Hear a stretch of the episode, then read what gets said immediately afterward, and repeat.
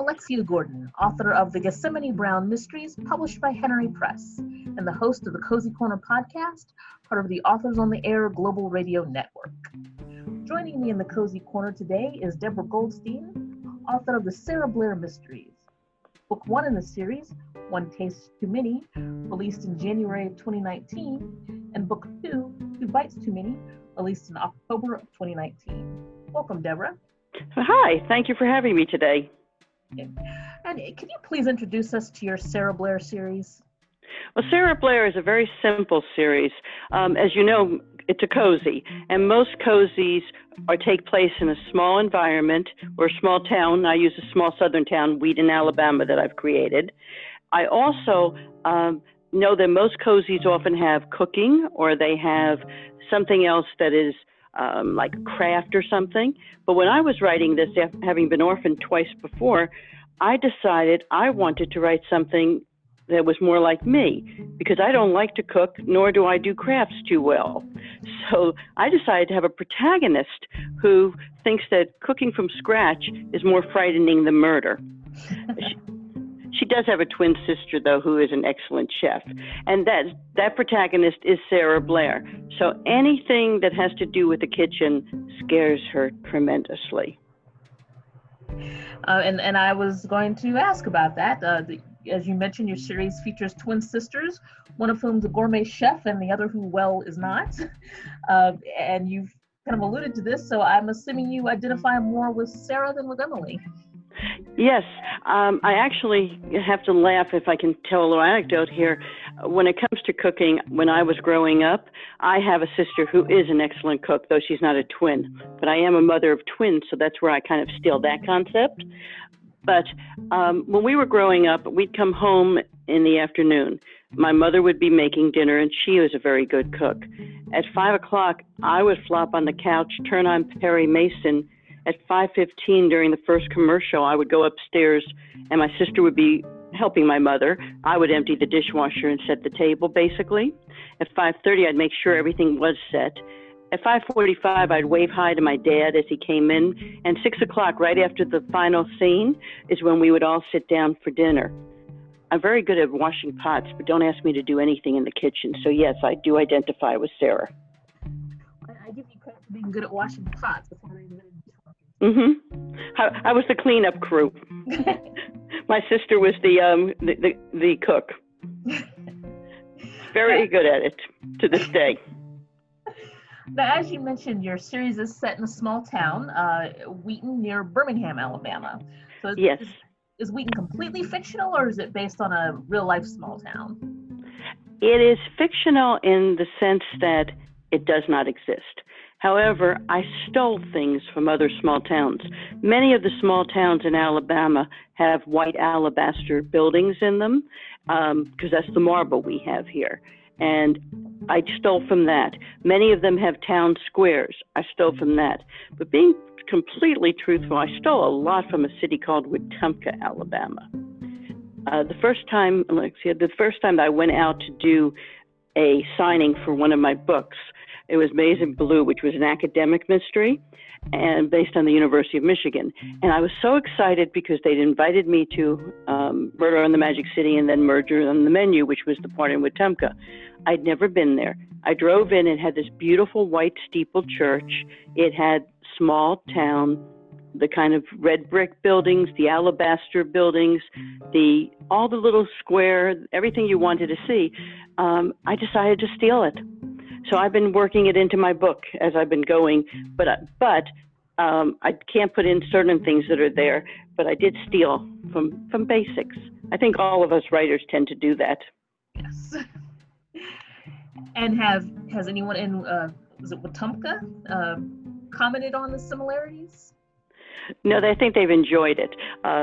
They know that I've put some of the aspects in, and I've made it a warm community. The other thing I've done, which is kind of funny, they do a wonderful, as I said, Murder on the Menu luncheon. And when you're there, they ask you in advance if you'd like to auction off the name of a character. And I did so. I was so excited. This is the first time, when I was there with Maze and Blue, that somebody wanted to buy a character in my book. and she won it. And she came up to me, introduced herself. We took a picture. She's this delightful woman named Deborah Holt. I was so thrilled.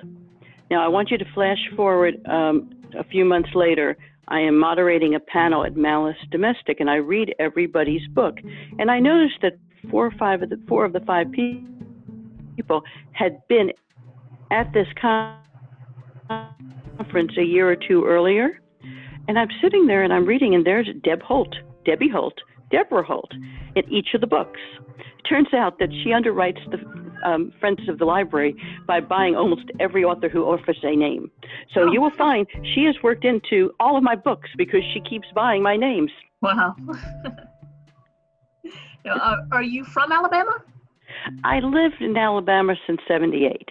I am originally, with this accent, from New Jersey, modified by Michigan. I grew up most of the time in Michigan, and I came to Alabama for a job, figuring I'd be here a couple of years. And as you can tell from what I just indicated, I've been here longer. Now, you're a judge in real life. I was. I've now retired from that because I decided to follow my passion. Again, if we can digress for a moment, my first book came out, I was on the bench, and the advertising kind of was Judge Wright's book. And a year or two later, I sold my second book, but it wasn't coming out for a year because the publisher who bought it had already filled the next year's calendar. So I'm sitting there and I'm doing my job on the bench. And if you can imagine, I'm 23 years on the bench. I've got the lawyers trained. So picture me sitting a little higher than you in my black robe, looking very serious. And I would say to the lawyer, "Is there anything further at the end of a hearing?" The lawyer would say no. And I would say something that would be a standard closing. On this particular day, the lawyer who I knew well, I said to him, "Is there anything further?" He said no. But his client said, "Yes, Your Honor, there's one more thing." I looked at the attorney, and he raised his hands to heaven, so I knew he couldn't control his client. I looked to the client, and I said, "Yes, sir, what is it?" And he replied, "Your Honor, I just want you to know, no matter how you rule, I'm going to buy your book." When that happened, I said, "I'm going to go home and we're going to run numbers tonight because I've got to make a choice. I've got to either keep my lifetime appointment or I've got to follow my passion for writing." My husband and I ran the numbers and we decided we could make it work. So I walked in the next morning and announced I'll be leaving in 6-7 months whenever I finish my docket. Don't give me any more cases. The guys in my office were, "Wait a minute, what are you going to do?" I said, "I'm going to be busier than I've ever been." And they couldn't believe it because the two to retire before me were 88 and 86. Oh, wow. I figured if I could stay healthy for 30 years, I could have another whole career. Yeah. And I've been having a ball. I guess you're kind of in the same boat, too. You write and you have another career on the side, too. I do, but it's medical and it's completely unrelated to mysteries. I mean, as a physician, we try not to kill people, so I don't have quite the same worries about conflict of interest, I guess. Well, I try not to kill anybody too, except on paper. Now, did you draw on your real life legal experience when writing your mystery series? Yes and no. I've drawn on some of the technical business or legal ends to get things right, but I've not used any cases, nor have I used anything that I have handled per se.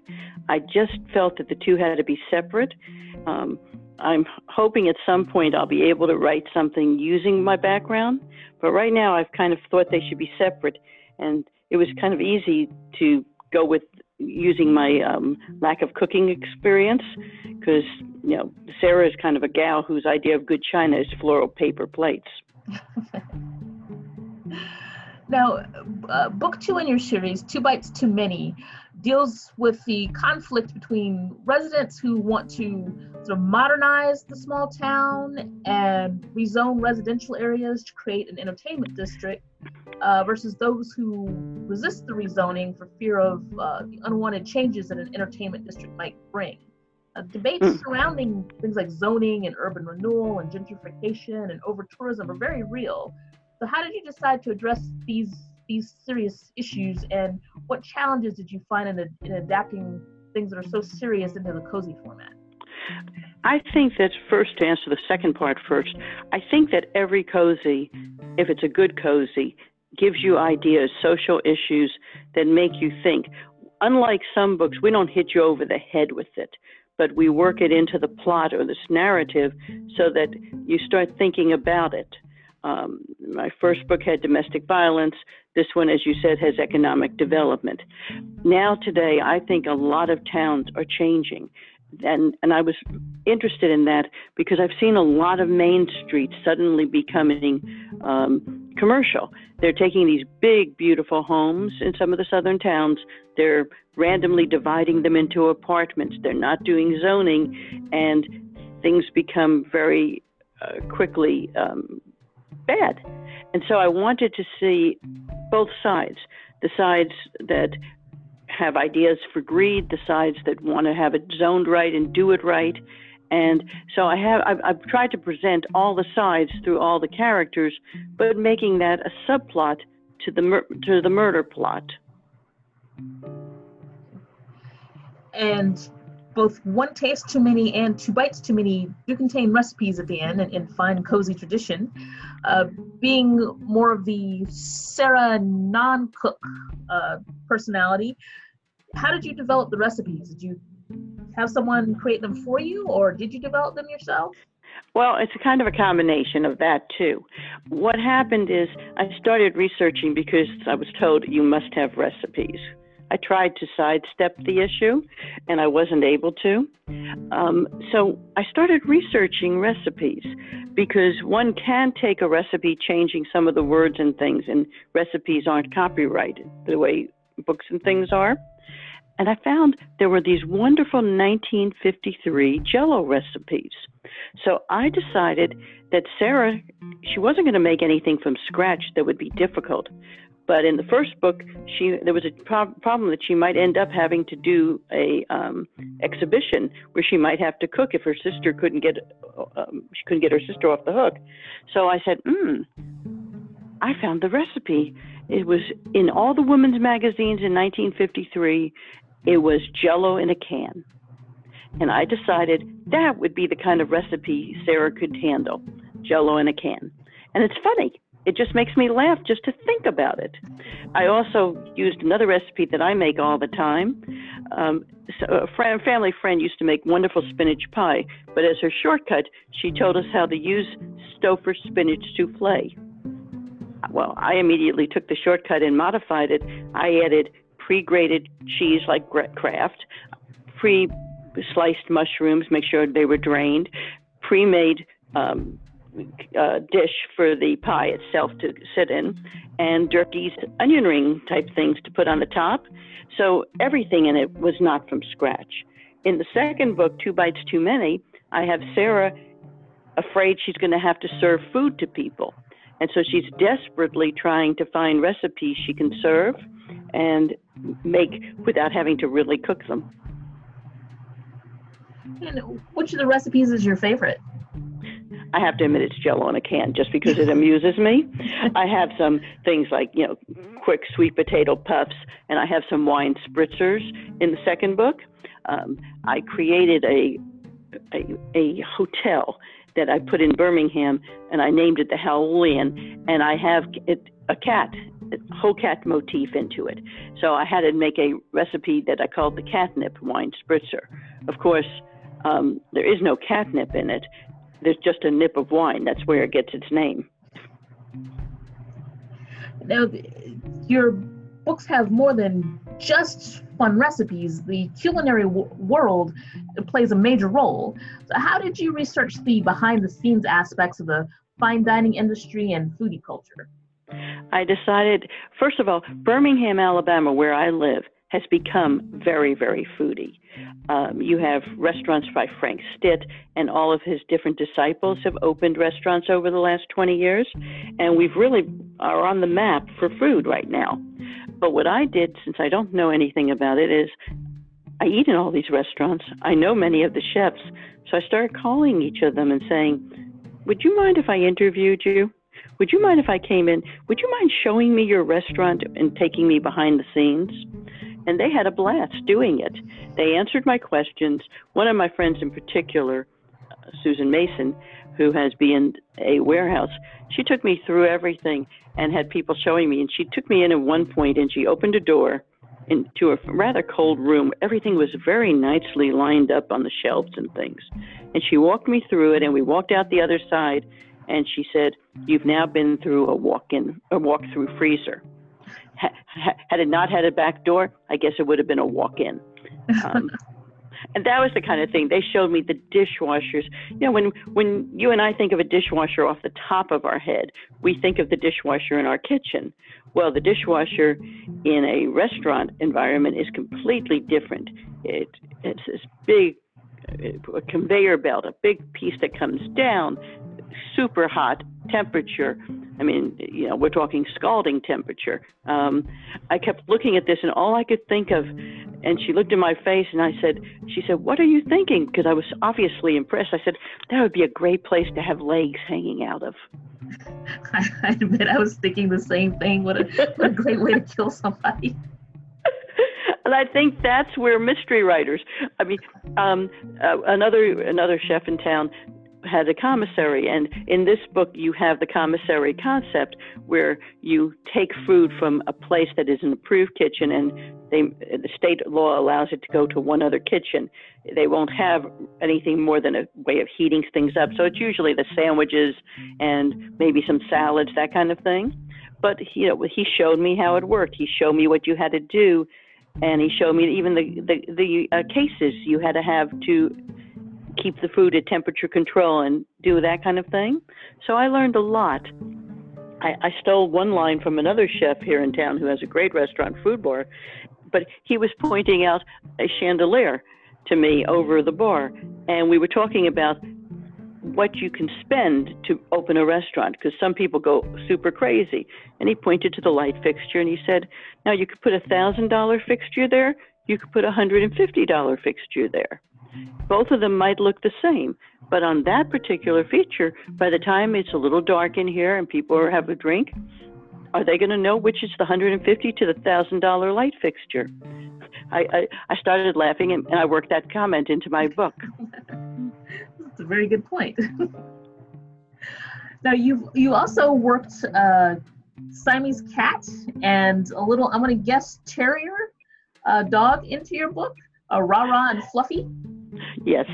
I was told when I first started writing Cozies that you needed a cat. And the more I thought about it, the more I thought, wow, that's great, except I know dogs. I don't know cats. So I went and interviewed a few people, and one in particular who owned a Siamese cat. And she spent hours with me explaining what her cat does, the behavior, some of the little tricks. And then afterwards, she even sent me a picture of her cat.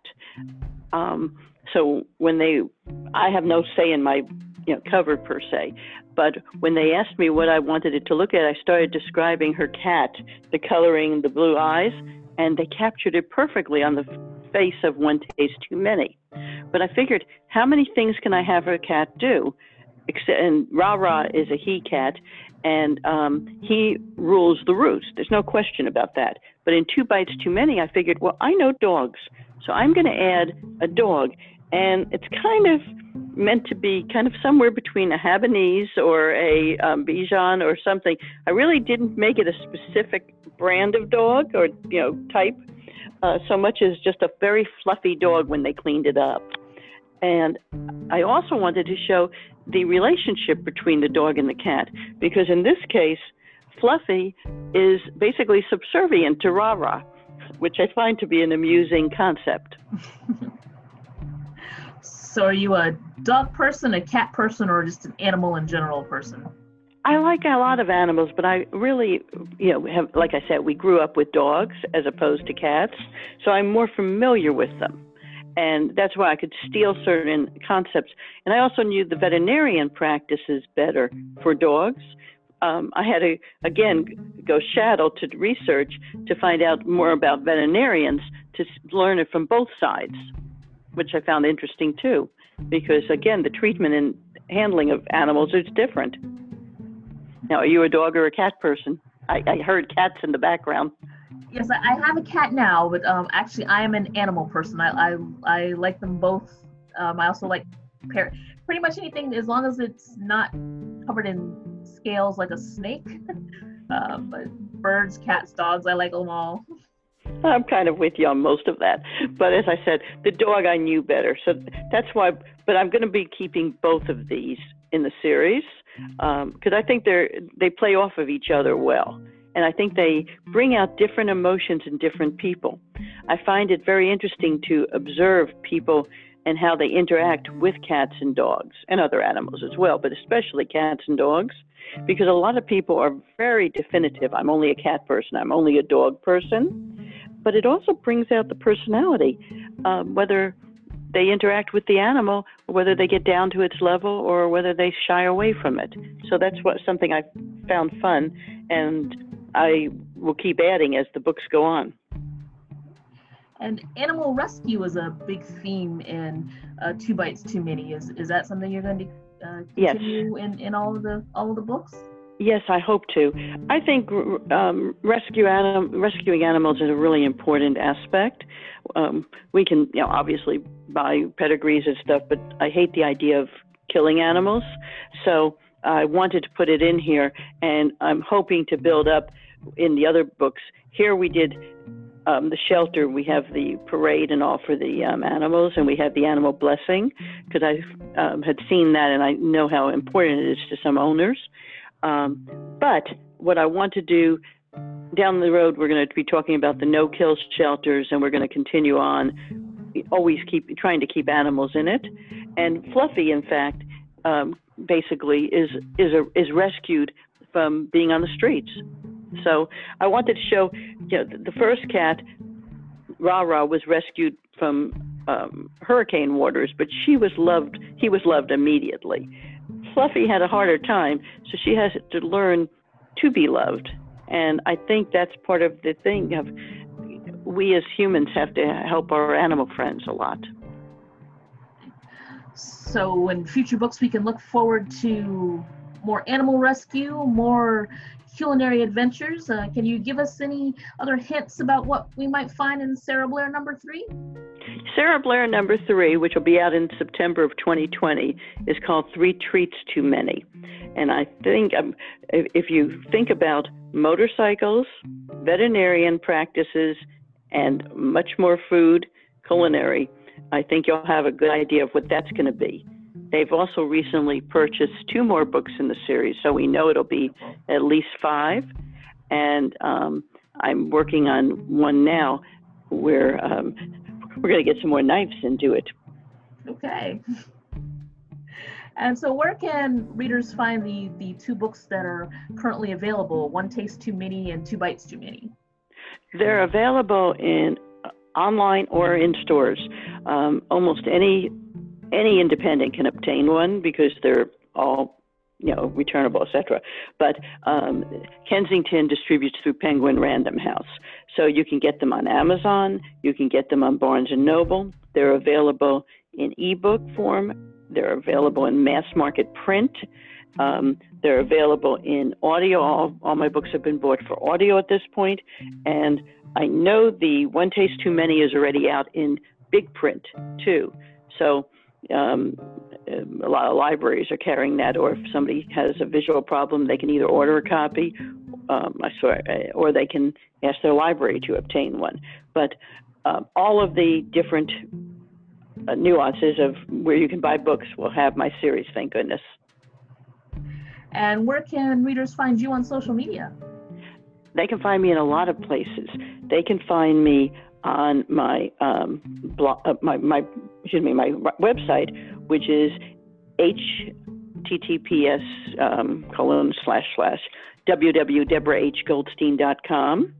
They can also find me on Facebook at facebook.com deborahgoldsteinauthor/. I'm on Twitter at @deborahgoldstein, Instagram deborah.h.goldstein, and I'm on BookBub www.bookbub.com/profile/Deborah-H-Goldstein. And I guess I better explain, the easy way to find me is with the Deborah H. Goldstein, because there are three, at least, Deborah Goldsteins who write. One is a doctor from New York who writes wonderful medical treatises. One is a much younger, blonder young woman who writes on text flirting. I am not her. But that's why, but she owned all the Deborah Goldstein things, so that's why I went to my Deborah H. Goldstein. So I've been having a good time with that. And I'll post the links in the show notes, so to make it easier for people to find the right Deborah.